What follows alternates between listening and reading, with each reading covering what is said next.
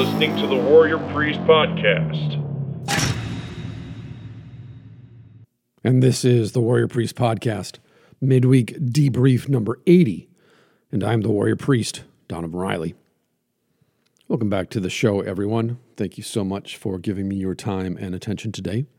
Before we begin, if you would like to buy me a cup of coffee or support the podcast, you can go to Anchor FM and click the support button. Otherwise, just share the show with friends and family and keep the conversation going.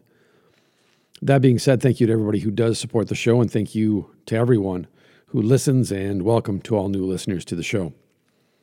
Today on the podcast, I wanted to read about the tale of Siegfried and Fafnir, because at this point you might be tired of me talking about Beowulf all the time. And I thought, well, let's shift gears to an epic poem from the Poetic Edda that is almost as famous as Beowulf, and that is the story of Siegfried. Siegfried, or Sigurd in the Old Norse, he is a heroic figure amongst both the Norse and the Germanic peoples. But his stories in the Germanic and Norse traditions, they vary to a certain degree in either tradition. But in both Germanic and Norse traditions, Norse literature. He does play a part specifically in the story of Brunhild, in which he meets his death, but then in other stories, he is the leading character and he triumphs and is victorious in all that he does. Something that's common in both the Germanic and Norse tales of Siegfried or Sigurd is the fact that he has outstanding strength and courage, a kind of Hercules, if you will. In one story, the one that I want to dig into today, he fights with the dragon, Fafnir. And in another story, he acquires a treasure from two brothers who quarrel over their inheritance. And then these two stories, where he fights the dragon and he acquires this treasure from the two brothers, they're combined into one tale in the Norse Poetic Edda. And there, there, the details are worked out. And then in the Germanic literature, these two stories are separate. And why this is and how these traditions differ and how they branched apart over time, we don't really know. We don't have primary sources that can link the two traditions together. But for the most part, Siegfried is most well known in Western literature because of the part he plays in the Nibelungenlied, uh, which is old material, old Germanic, and these come from Das Lied vom Grünen Siegfried. There you go. That's over a decade of German classes for you. but it isn't really until 1500 or so that Siegfried pops up amongst the Germanic peoples as a popular legend. Not that it wasn't there before, it's just more publicized because, of course, uh, in the 1490s, you have Gutenberg and the printing press coming around which then makes these oral traditions more available to the reading public, to the broader public. And therefore, the tales of Siegfried and the Nibelungenlied and the sagas, these all pick up um, traction then, especially in the 1500s, because of the advent of the printing press.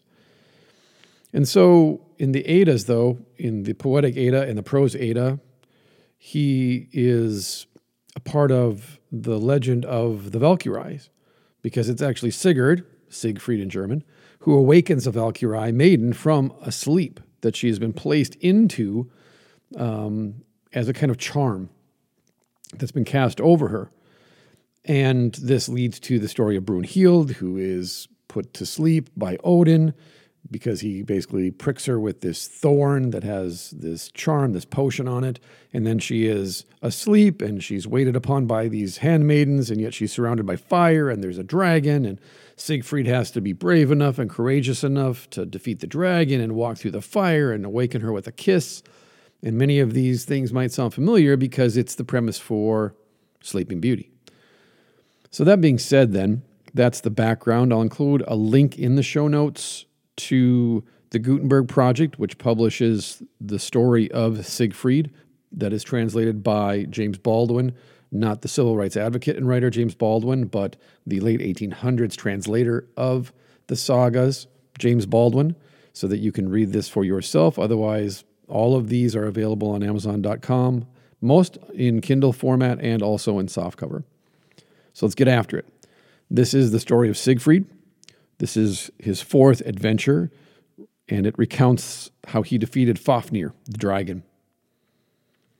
Regin took up his harp, and his fingers smote the strings, and the music which came forth sounded like the wail of the winter's wind through the dead tree tops of the forest. And the song which he sang was full of grief and wild, hopeless yearning for the things which were not to be. When he had ceased, Siegfried said, That was indeed a sorrowful song for one to sing who sees his hopes so nearly realized. Why are you so sad? Is it because you fear the curse which you have taken upon yourself? Or is it because you know not what you will do with so vast a treasure, and its possession begins already to trouble you? Oh, many are the things I will do with that treasure, answered Regin, and his eyes flashed wildly, and his face grew red and pale. I will turn winter into summer. I will make the desert places glad. I will bring back the golden age. I will make myself a god. For mine shall be the wisdom and the gathered wealth of the world. And yet I fear. What do you fear? The ring. The ring, it is accursed. The Norns too have spoken, and my doom is known. I cannot escape it. The Norns have woven the woof of every man's life, answered Siegfried. Tomorrow we fare to the glittering heath, and the end shall be as the Norns have spoken. And so, Early the next morning, Siegfried mounted Greyfell and rode out toward the desert land that lay beyond the forest and the barren mountain range. And Regin, his eyes flashing with desire, and his feet never tiring, trudged by his side. For seven days they wended their way through the thick green wood sleeping at night on the bare ground beneath the trees, while the wolves and other wild beasts of the forest filled the air with their hideous howlings. But no evil creature dared come near them, for fear of the shining beams of light which fell from Greyfell's gleaming mane. On the eighth day, they came to the open country, to the hills, where the land was covered with black boulders and broken by yawning chasms. And no living thing was seen there, not even an insect, nor a blade of grass. And the silence of the grave was over all. And the earth was dry and parched, and the sun hung above them like a painted shield in a blue black sky. And there was neither shade nor water anywhere. But Siegfried rode onwards in the way which Regin pointed out and faltered not, although he grew faint with thirst and with the overpowering heat. Towards the evening of the next day, they came to a dark mountain wall which stretched far out on their hand on either side, and rose high above them, so steep that it seemed to close up the way and to forbid them going farther.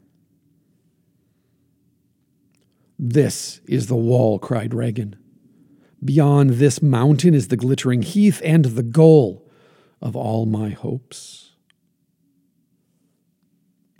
And the little old man ran forwards and scaled the rough side of the mountain and reached its summit while Siegfried and Greyfell were yet toiling among the rocks at its foot. Slowly, painfully, they climbed the steep ascent. Sometimes following a narrow path which wound along the edge of a precipice, sometimes leaping from rock to rock, or over some deep gorge, sometimes picking their way among the crags and cliffs.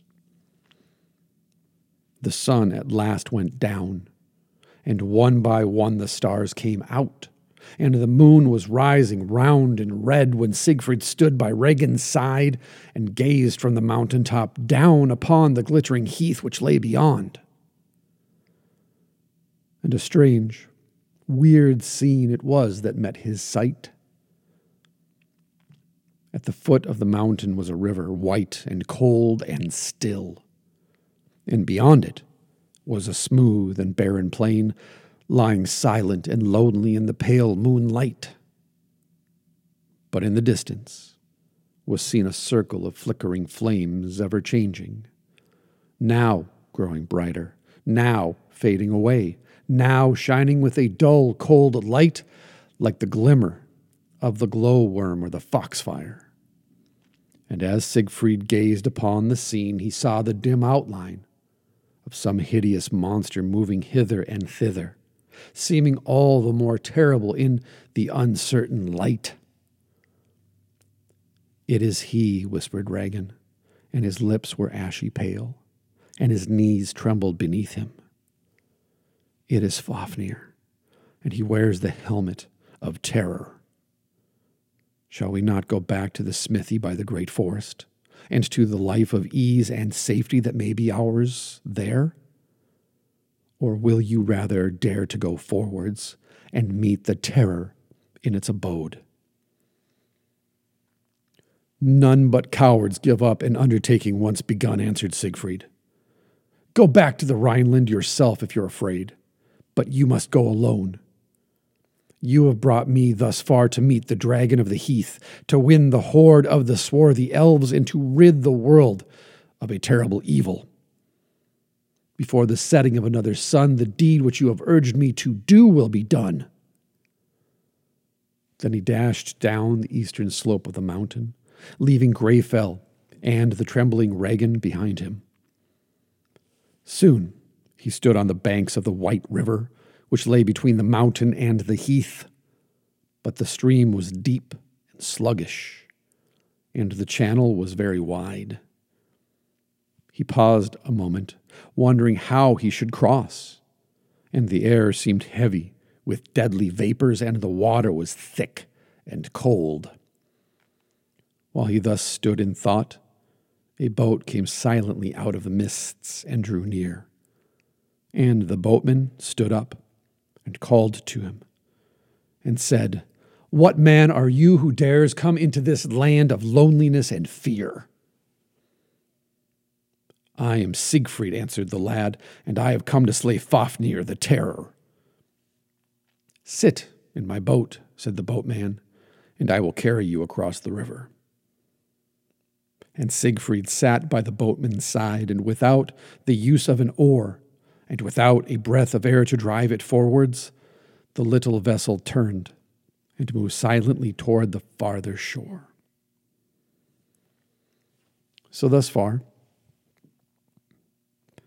what we've encountered is these juxtapositions already, these little moral tales within the broader myth, this fable, this epic poem of Siegfried. Why is Siegfried doing this? Because he is a warrior, because he is driven by honor, by his own integrity, by his desire to face the dragon for reasons that we will soon discover. But what is Regin's reason? Greed, treasure, plunder. And yet, driven by greed, excuse me, what happens? When they come within sight of the dragon, the terror, Regin's greed is subsumed by his fear. Greedy people are often driven forward by their need to possess something that is not theirs, as if it's owed to them or they deserve it. Excuse me, allergies today. And yet, when confronted with an obstacle, their first thought is not push on, move forward, overcome the obstacle, defeat the terror, seize the plunder for themselves. Instead, their first thought is to turn around and go home, regroup, come up with a better plan, maybe recruit more warriors to fight. Greed is finite. It limits itself because greed is most often driven by cowardice. Greed is a side effect, a consequence of believing that you are owed something or deserve something that you have not, well, earned for yourself. You have not come by it honestly. And in this case, Regin leans into Siegfried. He depends on Siegfried, actually, to defeat Fafnir for him, so that he can claim the treasure without having to do battle. And already, then, like I said, there's an important moral tale here, which is that greed is not good. I know what Gordon Gekko said in Wall Street, but that is not true. Nor did he say greed is good. That's one of those movie quotes that is misquoted, like Darth Vader saying, I am your father. Luke, I am your father. That's not actually what he says. But this is what happens. We see this all the time in our own experience that those who are greedy for gain, they spend all of their time imagining how they will come to acquire these treasures and then what they will do, how they will spend their treasure. But they usually depend on other people to do the heavy lifting for them. Other people get their hands dirty or bloody in this case. And therefore, in this story, both in the Norse and in the Germanic sagas, there's a warning against greediness because there are other things that are going to come with Regin's greed, as we are going to discover. And so there's a warning here be brave, don't be greedy. Fight the dragon for noble reasons and not simply for personal gain. This goes back to what we've been discussing really for the past year or more on this podcast, which is when you are driven by a higher cause, when your goals and your ambitions are motivated by something greater than yourself, when it's not about you, there is no obstacle that you are not willing to face and hopefully overcome, no matter what the cost. But on the other hand, greed, avarice, envy, they lead to other, even more unethical and immoral decisions. Because greed and avarice and envy, these are the ideas, these are the ethics of people that have no spine, no backbone, no integrity, no dignity, no sense of justice. It's just want, want, want. And yet it's a wanting that doesn't want to work or earn what it gets. And so Regin waits while Siegfried goes on ahead to fight the dragon alone. So the boatman asks Siegfried, In what way will you fight the dragon? With my trusty sword, Balmung, I shall slay him, answered Siegfried. Notice once again, before we get too much further here, you can already start to hear Tolkien and how Tolkien leaned into Siegfried and Fafnir in The Hobbit and even in The Lord of the Rings, but specifically The Hobbit. Just as with Beowulf and how Beowulf goes and fights the dragon in her lair under the lake, here Siegfried goes and fights the dragon on the mountain. But notice in all of these epic tales, there's a dragon, and there's a brave warrior who goes to confront the dragon in the lair of the dragon on the mountaintop, under the lake, wherever it may be. And I wonder if, in the collective imagination of these people in the fifth, sixth, and seventh centuries, when these stories were first brought together, some of them written down in poetic form, Others simply passed along through an oral tradition until later. If there isn't some collective memory of a time when men actually went and fought dragons. Open your imagination and just consider that perhaps there is a great deal about history that we know nothing of because it has been buried by time. And just to speculate for the fun of it, I'm not claiming this is archaeologically true in any way, shape, or form. I'm just speculating for the sake of imagining possibilities. So don't mistake what I'm saying here.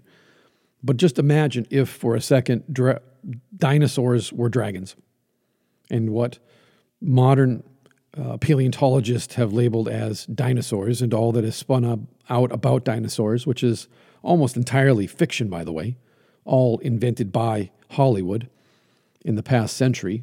We always have to keep that in mind that that is actually true. We don't know what the, the dinosaurs looked like. We don't know what their skin was like. We don't know what they ate. In fact, when you go to a museum and you look at dinosaurs, those are models. Those aren't the actual dinosaurs. But just imagine for a second, moving away from the facts of the case to speculation. What if the dinosaurs were dragons? And what if men killed all of the dragons? And yet the memory of those epic fights remained and were passed down generation after generation. And every generation, as it moved further and further away from the original event, more and more those stories became mythologized. And then over the course of time, everyone forgot the original events that the dragons were real, that men fought them, that the dragons were killed and became extinct.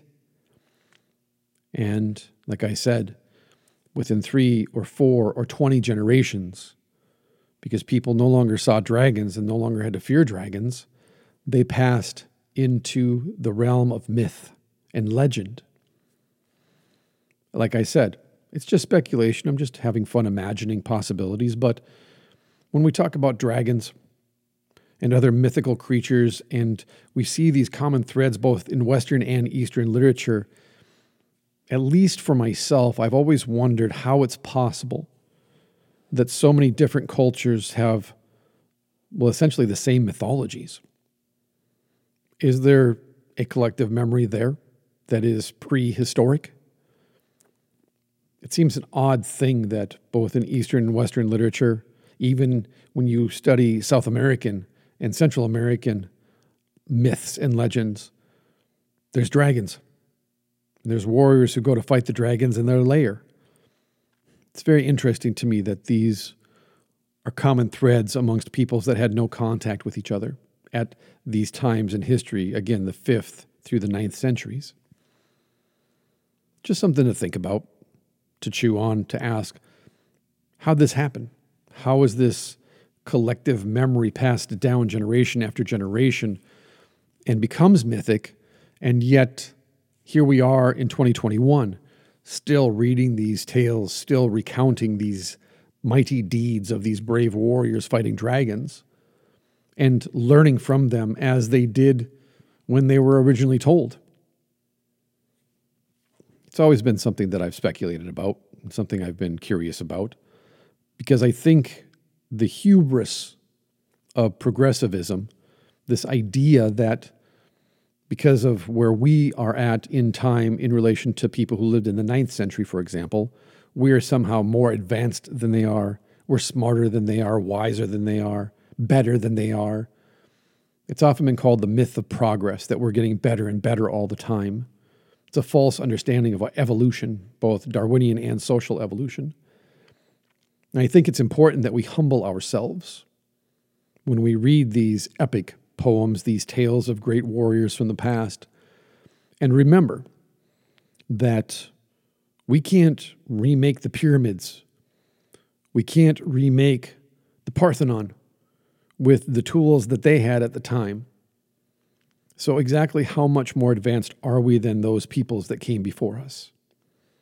And maybe rather than look arrogantly back at our ancestors, we humble ourselves and acknowledge they may have actually been our betters. They may have been superior to us in almost every way. And rather than claiming that we are more evolved than them, perhaps it's time to ask the question of whether or not we have devolved as a society and as people, and that the reason we go back to these epic poems like Beowulf and Siegfried is because, again, they're time tested and they've persisted because there is something universally true at the heart of these tales that we can still learn from today.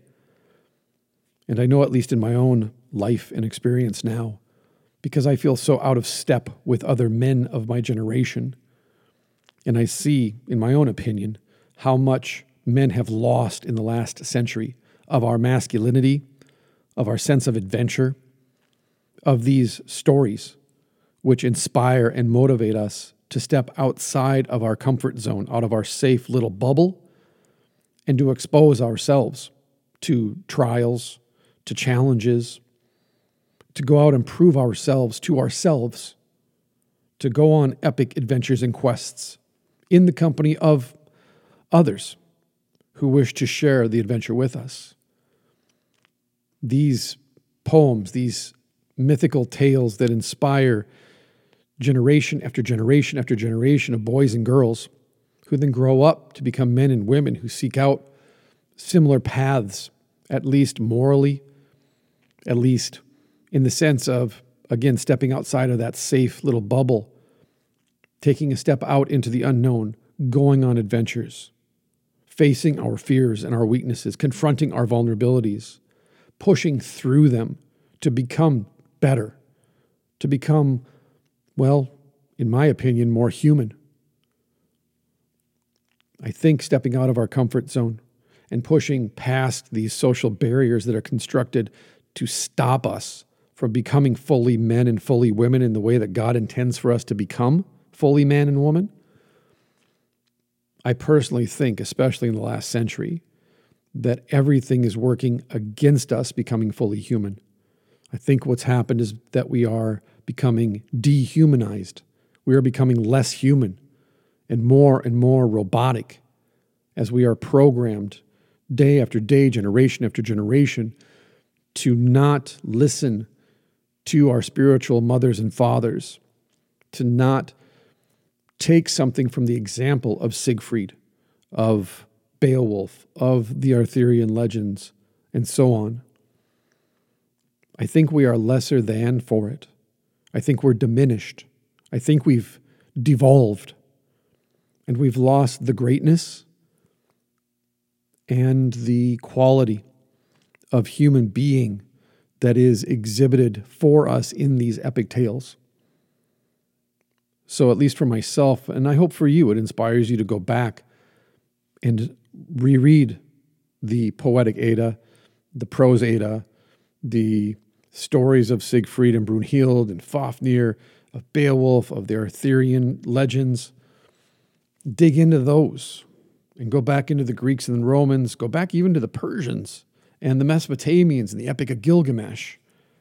And notice all of these stories have so much in common. And they all point us in similar directions. And yet, if you look at modern stories and modern myths and legends, which direction do they point us? So, back to the book. In what way will you fight the dragon? asked the boatman. With my trusty sword, Balmung, I shall slay him, answered Siegfried but he wears the helmet of terror, and he breathes deathly poisons, and his eyes dart forth lightning, and no man can withstand his strength, said the boatman. I will find some way by which to overcome him. Then be wise and listen to me, said the boatman. As you go up from the river, you will find a road, worn deep and smooth, starting from the water's edge and winding over the moor. It is the trail of Fafnir, a down which he comes at dawn of every day to slake his thirst at the river. Do you dig a pit in this roadway? A pit narrow and deep, and hide yourself within it? In the morning, when Fafnir passes over it, let him feel the edge of Balmung. As the man ceased speaking, the boat touched the shore, and Siegfried leaped out. He looked back to thank his unknown friend, but neither boat nor boatman was to be seen. Only a thin white mist rose slowly from the cold surface of the stream and floated upwards and away towards the mountain tops. Then the lad remembered that the strange boatman had worn a blue hood bespangled with golden stars, and that a gray kirtle was thrown over his shoulders, and that his one eye glistened and sparkled with a light that was more than human. And he knew that he had again talked with Odin. Then, with a braver heart than before, he went forwards along the river bank until he came to Fafnir's trail. A deep, wide furrow in the earth, beginning at the river's bank and winding far away over the heath until it was lost to sight in the darkness. The bottom of the trail was soft and slimy, and its sides had been worn smooth by Fafnir's frequent travel through it. In this road, at a point not far from the river, Siegfried, with his trusty sword Balmung, scooped out a deep and narrow pit as Odin had directed. And when the gray dawn appeared in the east, he hid himself within this trench and waited for the coming of the monster. He had not long to wait, for no sooner had the sky begun to redden in the light of the coming sun than the dragon was heard bestirring himself. Siegfried peeped warily from his hiding place and saw him coming far down the road, hurrying with all speed that he might quench his thirst at the sluggish river and hasten back to his gold. And the sound which he made was like the trampling of many feet and the jingling of many chains. With bloodshot eyes and gaping mouth and flaming nostrils, the hideous creature came rushing onwards. His sharp, curved claws dug deep into the soft earth, and his bat like wings, half trailing on the ground, half flapping in the air, made a sound like that which is heard when Thor rides in his goat drawn chariot over the dark thunder clouds. It was a terrible moment for Siegfried, but still, he was not afraid. He crouched low down in his hiding place, and the bare blade of the trusty Balmung glittered in the morning light. On came the hastening feet and the flapping wings. The red gleam from the monster's flaming nostrils lighted up the trench where Siegfried lay. He heard a roaring and a rushing like the sound of a whirlwind in the forest. Then a black, inky mass rolled above him, and all was dark. Now was Siegfried's opportunity. The bright edge of Balmung gleamed in the darkness one moment, and then it smote the heart of Fafnir as he passed. Some men say that Odin sat in the pit with Siegfried and strengthened his arm and directed his sword, or else he could not thus have slain the terror.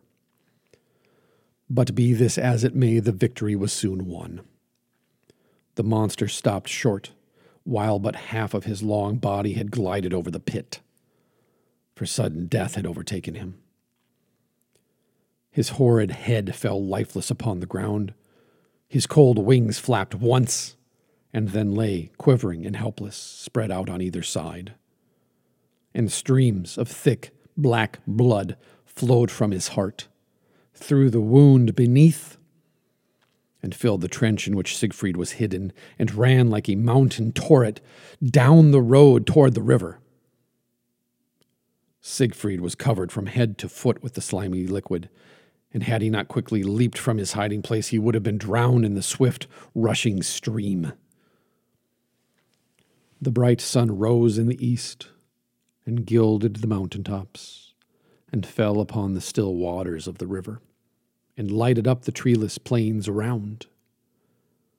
The south wind played gently against Siegfried's cheeks and in his long hair as he stood gazing on his fallen foe and the sound of singing birds and rippling waters and gay insects, such as had not broken the silence of the glittering heath for ages, came to his ears.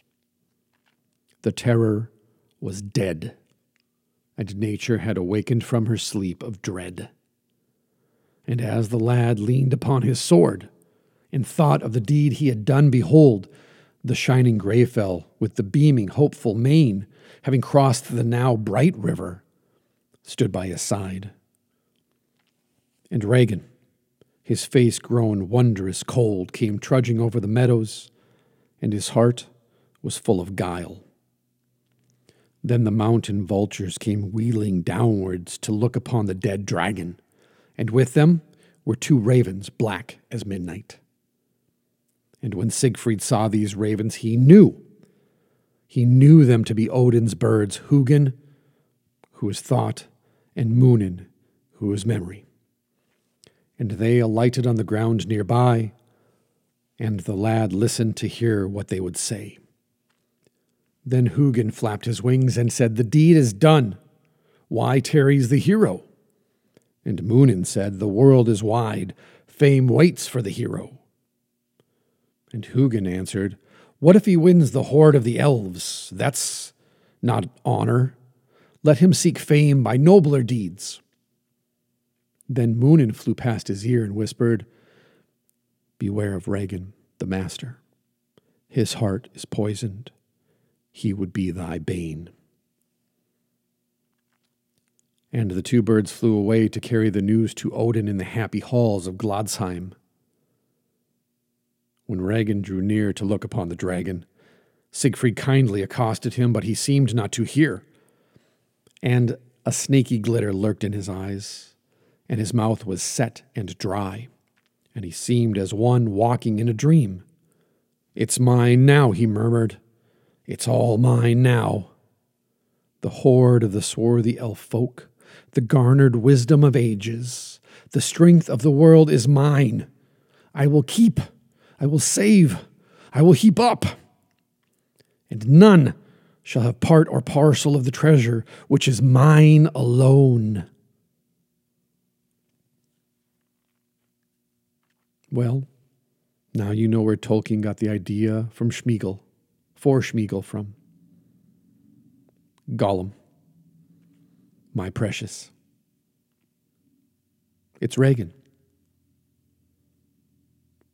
Then his eyes fell upon Siegfried, and his cheeks drew dark with wrath. And he cried out, Why are you on my way? Why are you here in my way? I am the lord of the glittering heath. I am the master of the hoard. I am the master. And you, you are my thrall. This is important, and I hope you noticed it. I emphasized it on purpose. I. I will keep. I will save. I will heap up. It's mine. I am the Lord of the glittering heath. I am the master of the hoard. I, I, I, I am the master. It's all mine. All mine. Remember. Remember what the raven said. Hugin the deed is done. Why does the hero tarry? Hugin and Munin warning him. Fame waits for you in the world. If you want to be a hero, and remember the, the meaning of the word hero means protector or defender, it's not going to be here that you find that. If you win the hoard of the elves, that is not honor. Remember, Hugin says this. Siegfried is warned by Odin's ravens. This is not where you will find fame. This is not how you become a hero. You do not plunder the hoard of the elves because that is not honorable. You need to do something nobler. And by the way, beware Regin. And then Regin shows up and he is overcome by his greed and his envy of Siegfried. And now his cheeks grow dark with wrath, and he cries out, he screams and yells at Siegfried, who, by the way, is covered in dragon's blood from the deed that he's done. Why are you here in my way? Regin asks. I am the lord of the glittering heath. I am the master of the hoard. I am the master, and you, you are in my thrall. You are my slave. You serve me. Greed. Look what greed has done to him. Look at what it does to a man's heart. It drives somebody insane. What is the better part of wisdom? The better part of wisdom is to not pursue that which is ignoble in order to win fame or to become a hero. As I've talked about, especially the past, what, since January, reading Nietzsche, our ambitions should always outstretch our imagination for what we think is possible for our life. Pillaging the hoard of the elves, even though you've killed Fafnir, it was Odin who told you how to kill the dragon. And it was probably Odin who gave you strength to kill the dragon. It was Odin who sent his ravens to monitor the situation and report back to him. And it was the ravens who gave you wisdom, who told you the way in which you should travel, how to win fame for yourself as a true, honorable, and noble hero. And the proof of that is Regin. Overcome by greed, overcome by envy of Siegfried, driven mad by greed. Why are you in my way? They were just friends. They were traveling companions. They were comrades in arms. Regin led Siegfried to the glittering heath. And yet now we see Regin's ulterior motive come out through his confession. It was about him the whole time, and Siegfried was just a means to an end. And now it really gets bonkers. Siegfried wondered at the change which had taken place in his old master, but he only smiled at his strange words and made no answer. You have slain my brother, Regin cried. And his face grew fearfully black, and his mouth foamed with rage. It was my deed and yours, Siegfried said. I have rid the world of a terror I have righted a grievous wrong. You have slain my brother, said Regin, and a murderer's ransom you shall pay. Take the hoard for your ransom, and let each of us wend his way, said the young man. The hoard is mine by rights, answered Regin still more wrathfully. I am the master. You are my thrall. Why do you stand in my way? Then, blinded with madness, he rushed at Siegfried as if to strike him down. But his foot slipped in a puddle of gore, and he pitched headlong against the sharp edge of Balmung. So sudden was this movement, and so unlooked for, that the sword was twitched out of Siegfried's hand and fell with a dull splash into the blood filled pit before him, while Regin, slain by his own rashness, sank dead upon the ground. Full of horror, Siegfried turned away and mounted Greyfell. This is a place of blood, he said, and the way of glory, the way to glory, leads not through it. Let the hoard still lie on the glittering heath. I will go my way from hence, and the world shall know me for better deeds than this. And he turned his back on the fearful scene and rode away. So swiftly did Greyfell carry him over the desert land and the mountain waste that when night came they stood on the shore of the great North Sea, and the white waves broke at their feet.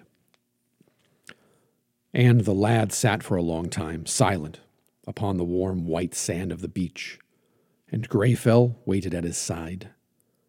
And he watched the stars as they came out one by one, and the moon as it rose round and pale, and moved like a queen across the sky.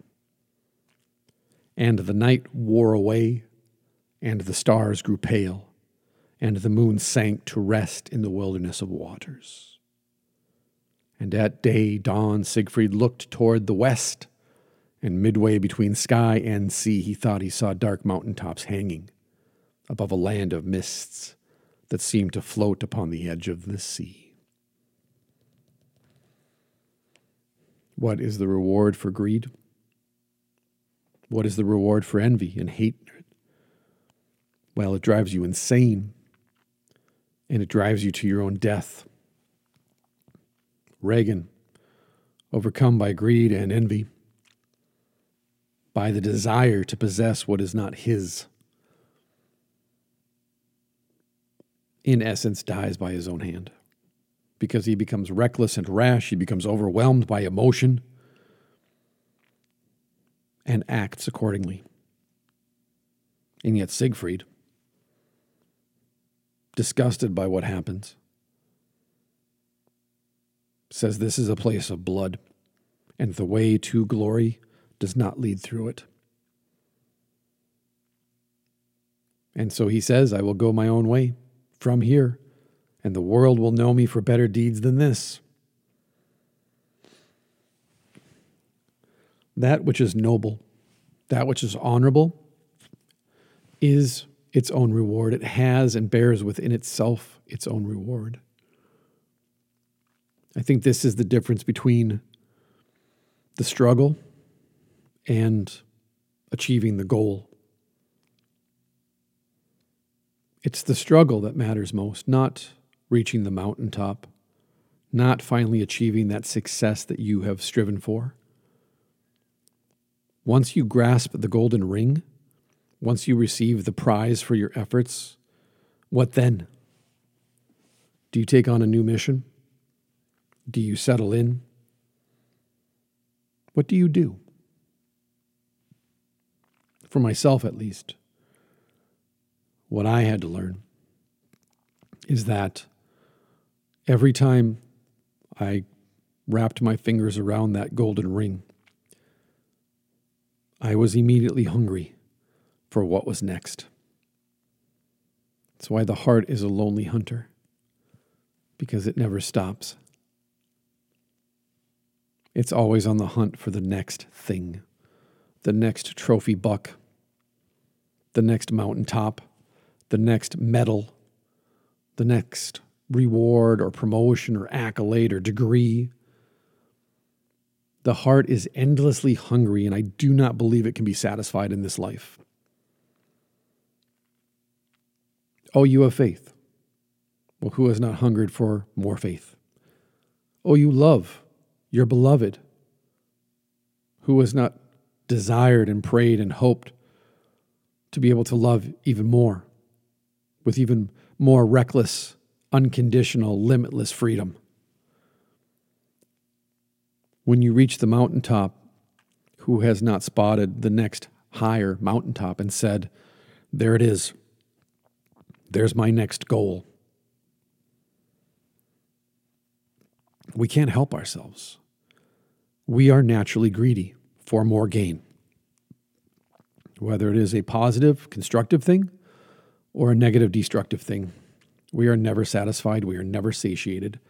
We always want more, bigger, faster, stronger, more, more, more. Because we are more often, I think, like Regin than Siegfried.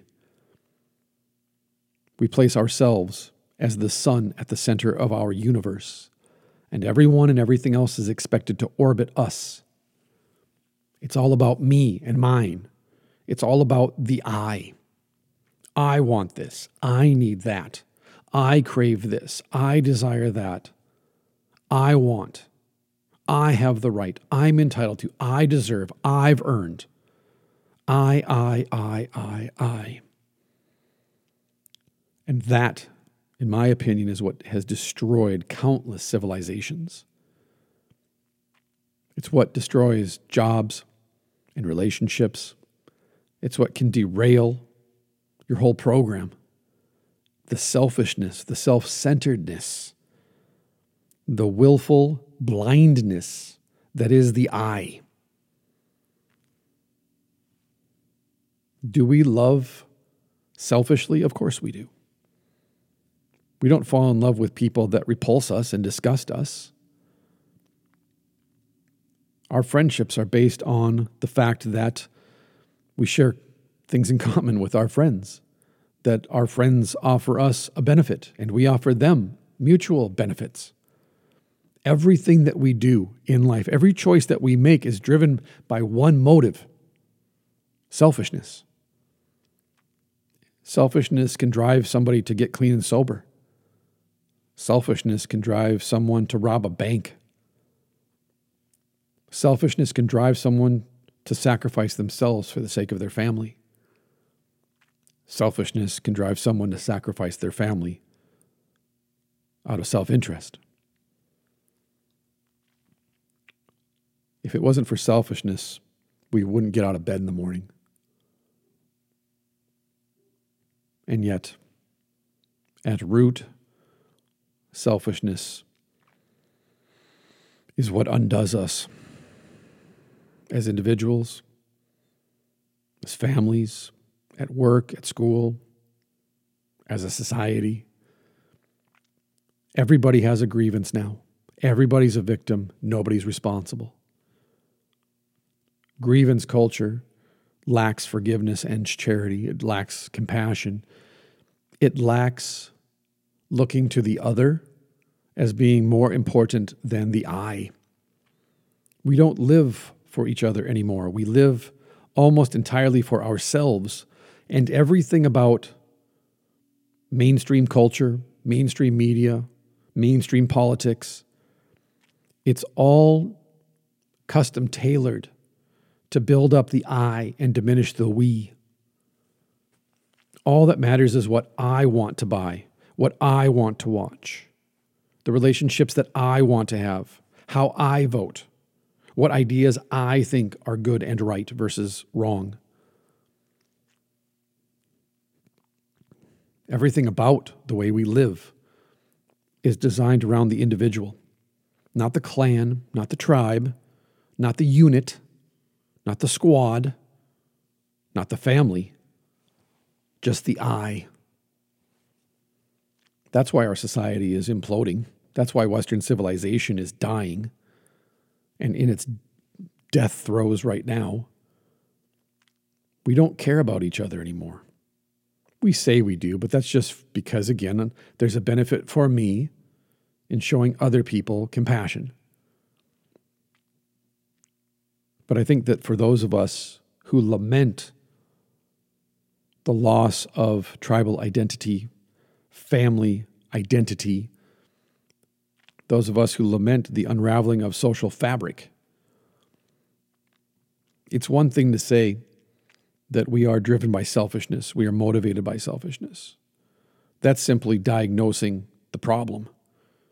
And the prognosis, I think, is to go back to these legends and these stories, to look back at history and to recognize for all that was bad, for all that was violent and destructive about these societies, these tribes, these civilizations, they accomplished great things together.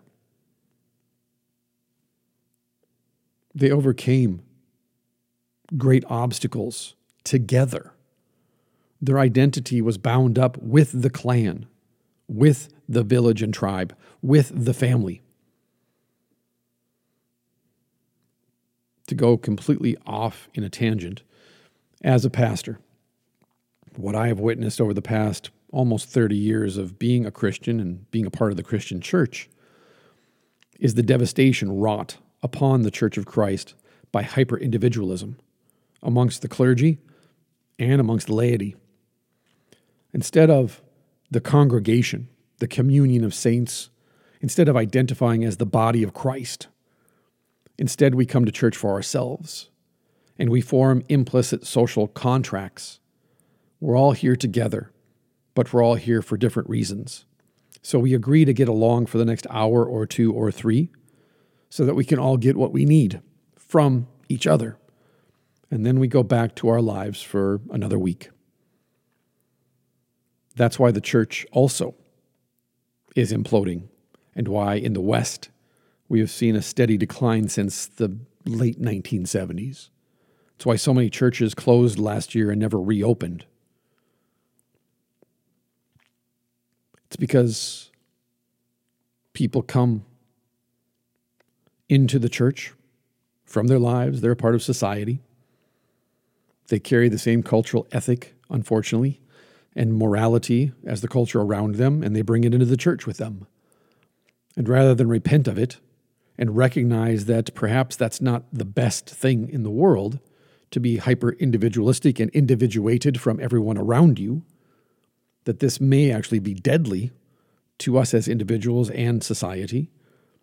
Perhaps the reason that the family has disintegrated and has come under attack in the last five or six generations, and why churches are imploding and closing is because we do not have a shared cultural identity. We do not have a shared communal identity. Whether you, as a Christian, are part of the body of Christ and not just an individual who comes into church like it's an old country buffet, or whether it be in your home. How many families identify now as clans? How many families maintain a tribal identity that family is more important than anything else on earth?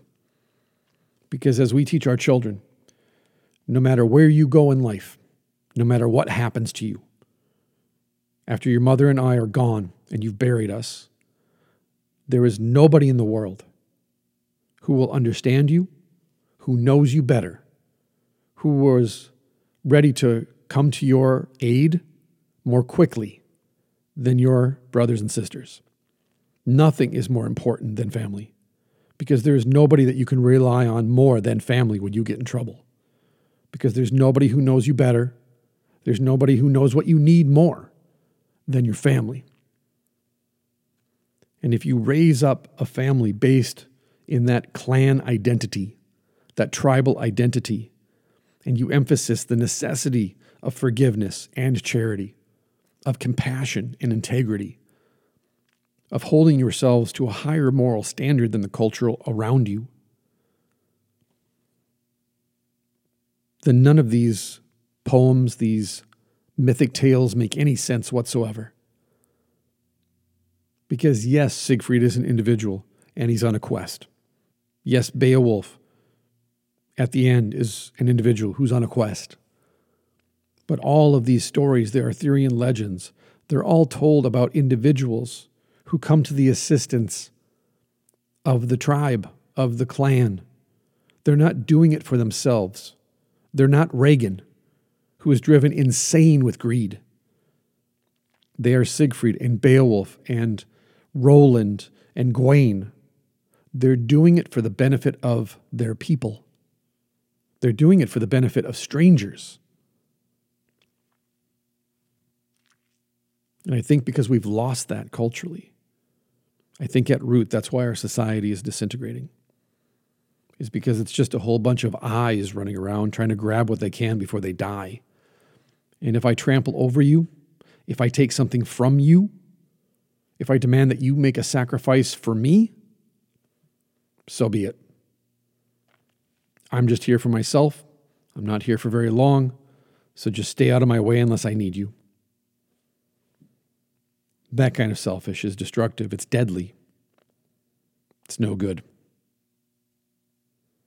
So to continue then, while he looked, a white ship with sails all set came speeding over the waters toward him.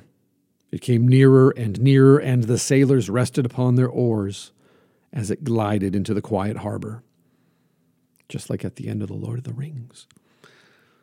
A minstrel with long white beard floating in the wind, sat at the prow, and the sweet music from his harp was wafted like incense to the shore. The vessel touched the sands. Its white sails were reefed as if by magic, and the crew leaped out upon the beach. Hail, Siegfried the Golden, cried the harper. Whither do you fare this summer day? I have come from a land of horror and dread answered the lad, and I would fain fare to a brighter. Then go with me to awaken the earth from its slumber, and to robe the fields in their garbs of beauty, said the harper. And he touched the strings of his harp, and strains of the softest music arose in the still morning air. And Siegfried stood entranced, for never before had he heard such music. Tell me who you are, he cried, when the sounds died away. Tell me who you are, and I will go to the ends of the earth with you. I am Bragi, answered the harper, smiling. And Siegfried noticed then that the ship was laden with flowers of every hue, and that thousands of singing birds circled around and above it, filling the air with the sound of their glad twitterings. Now Bragi was the sweetest musician in all the world. It was said by some that his home was with the songbirds, that he had learned his skill from them. But this was only part of the truth. For whatever there was loveliness or beauty, wherever there was loveliness or beauty, or things noble and pure, there was Bragi. And his wondrous power in music and song was but the outward sign of a blameless soul. When he touched the strings of his golden harp, all nature was charmed with the sweet harmony. The savage beasts of the wood crept near to listen. The birds paused in their flight. The waves of the sea were becalmed. The winds were hushed. The leaping waterfall was still. The rushing torrent tarried in its bed.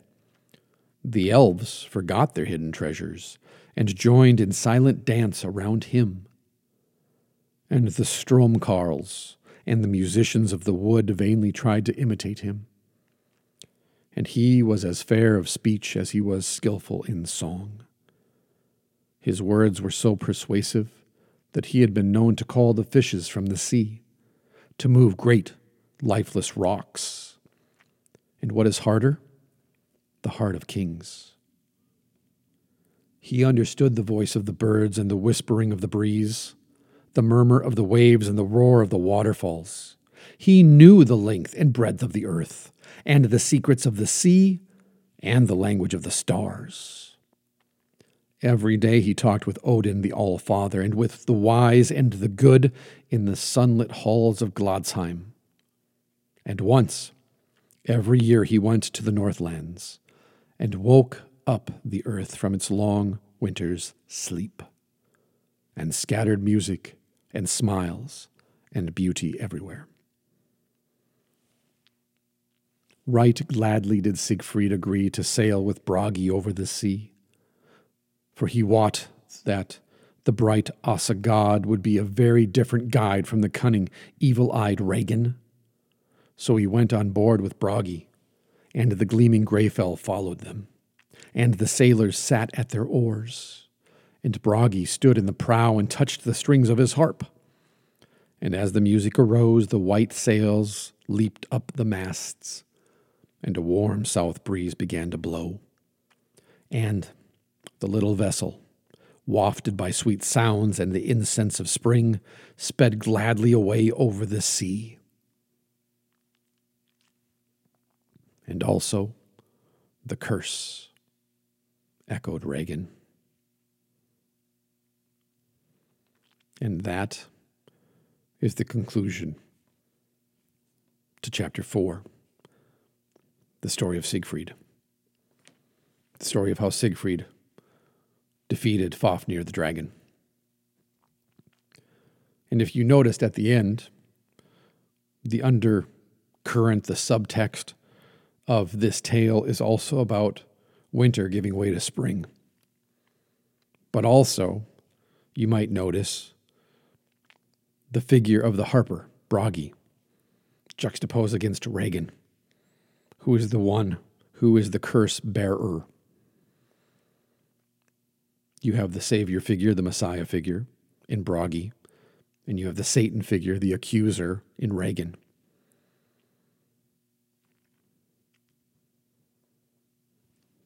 What are we to learn from this? So much. As I said, I'll include the full text in the show notes, a link so you can follow it for yourself. I am lost in the sauce now after reading this. When I read these things out loud, and this is just me wandering now, so you're free to turn this off if you are so uh, pleased to do so, if you're so moved. But when I read things like this out loud, especially when they're translated as this is by James Baldwin, who isn't even considered the best translator of these stories. But when I read them out loud and the language rolls around on my tongue, it's so rich, so meaty, so earthy. It intoxicates me. It gets me high, actually, to a certain extent. And I mean that sincerely. It's not just hyperbole. I mean, it really gets me high. It's amazing when you read these old tales, these epic tales. Not only how beautiful they are and how complex they are. Again, going back to what I said earlier, the hubris that we possess to think that these old stories are primitive or somehow not as good as the stories we tell today. Well, if that's the case, then take The Hobbit and The Lord of the Rings and burn them with fire because without this, without Siegfried and Fafnir, there is no Hobbit, there is no Lord of the Rings. These to me are beautiful, inspiring, intoxicating stories that call me back to a time and a place when these stories were told around the fire, in the mead hall, for example, in the inn by the side of the road as travelers and pilgrims came inside to get out of the snow and the rain. These are the stories that would be told by the bards and the old storytellers who told stories so that they could make money to support themselves. These are the histories that historians used to tell. And I think we are lesser for having forgotten them and not given them a place of pride and honored and respected them for what they teach us. Not just about morals, not just about how to be good men and women, and not how to, you know how to avoid slipping into that which is satanic, that which is morally evil. But again, they call us together in order to inspire us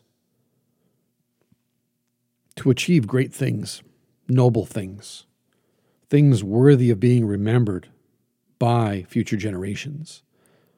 That's why we're still telling these stories. That's why we're still ripping them off in the present tense. Because I think, especially today, you can go on YouTube and go check out The Critical Drinker on YouTube. He's one of my favorite YouTubers. And he talks about why modern movies suck, why modern TV sucks. Part of the reason is because we stand on the shoulders of giants, but we don't understand anything about why they wrote what they did, why they created these great characters and these great stories. And then we essentially rape them of all that is good about them and all that inspired us to want to live out those narratives. And they vomit them up just to make a dollar because they're driven by greed, because they're driven by ideologies which don't fit the narrative. So they rewrite and retcon the narratives to fit their ideology, to fit their politics. They rape the stories of all that makes them great because the people that are writing stories today are not great. They're not good. They're not inspired by these stories. They're envious of these stories. They're envious of the people who tell these stories. And in their envy, when they come to the table with their grievances and their victimhood,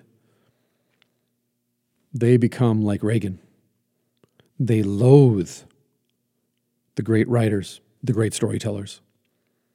And they don't see, they don't see the gold that's at the heart of every one of these stories.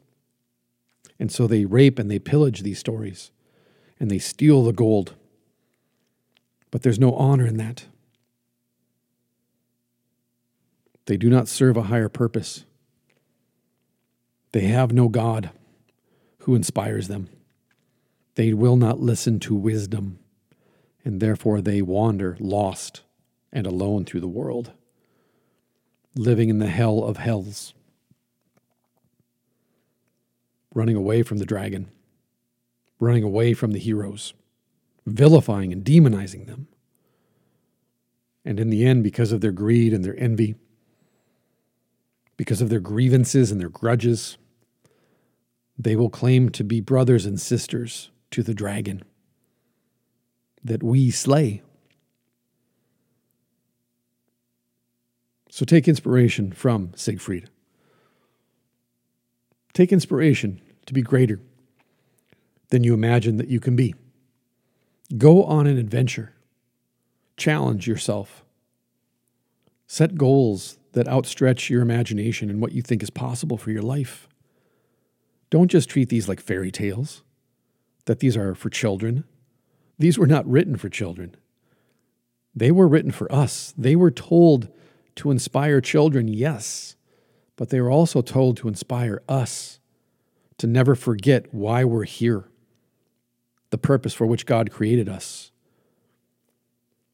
which is to be fully human, to be men and women of courage and boldness,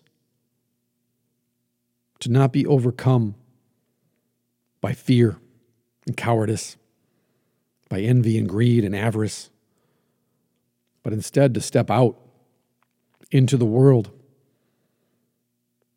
to seek glory for ourselves, to undertake what is heroic, to become examples to the next generation of what is heroic, what is bold, what is courageous, to inspire others,